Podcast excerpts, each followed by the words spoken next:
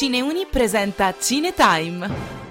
Sì, ma troppi cine, cine, cine, dite film, non lo so. Ogni anno vengono consegnati i Razzie Awards, ovvero i Golden Raspberry Awards, meglio noti come gli anti-Oscar, consegnati proprio il giorno prima della celebre statuetta. In cosa consiste questo premio? In una statuetta a forma di lampone, ovviamente dal valore irrisorio, che rimanda alla frutta e verdura che il pubblico lanciava nei teatri davanti ad un brutto spettacolo. Ecco, se Hollywood avesse avuto più notorietà, avrebbe vinto a mani basse l'ironico frutto. Cari amici, sono Marta ed oggi parliamo di una bomboniera teen, ovvero Hollywood, un drama horror pregno di comedy. Scritto da José Pérez Quintero, diretto da Jesus Font, ha un cast di giovani attori spagnoli ed è disponibile su Netflix. Il titolo del film è metacinematografico e adesso scopriamo il perché. Fin dall'intro il regista ci accompagna attraverso una carrellata di disegni, che peraltro ricordano quelli della Bella e la Bestia, sulla genesi e la presenza millenaria dei vampiri, in particolare della figura di Azrael.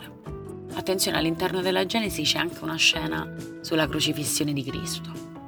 Protagonista della pellicola è Javi, uno studente appena giunto in una nuova scuola.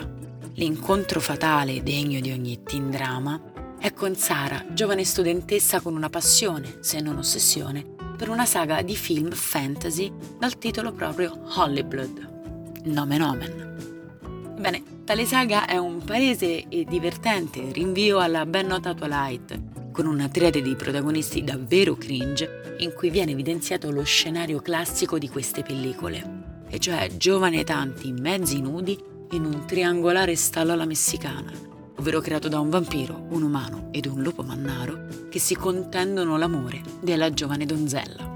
Amy quindi per riuscire a parlare con Sara finge di essere una ragazza in modo da conoscerla e quindi anche lui va alla prima di questo film tanto atteso dalla nostra coprotagonista.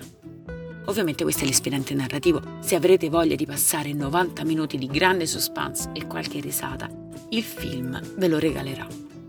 Ovviamente è una pellicola che non va presa sul serio, gli attori basculano tra la consapevolezza forse dell'essere parte di un progetto semidemenziale e la loro poca esperienza. Quindi sembra sempre che la loro interazione sia casuale e non causale. Ci sono quindi momenti che potevano essere raccontati senza scivolare nel parossistico. Ovviamente non ha grandi aspettative e non bisogna neanche averne. È un film che non ci racconta nulla di più se non la giusta e sacrosanta presa di posizione contro quel vuoto cosmico che sono le narrazioni come Twilight che hanno portato avanti, peraltro con buona pace dei vampiri. Sia chiaro, non esiste un cinema di serie A o di serie B, altrimenti l'arte si ridurrebbe a qualcosa di similare ad un derby, quindi caratterizzato e focalizzato su tematiche ben specifiche, senza lasciare il margine all'espressività né di chi lo dirige né di chi lo scrive. Il trash pertanto è un modo diverso e forse folcloristico di raccontare una realtà, seppur sbiadita e con contorni volutamente marcati, ma non per questo meno degni di nota. Noi vi ringraziamo, aspettiamo un vostro feedback. Siamo sempre qui, pronti ad ascoltarvi. Ciao amici! Se non dovessimo risentirci, buon pomeriggio, buonasera e buonanotte!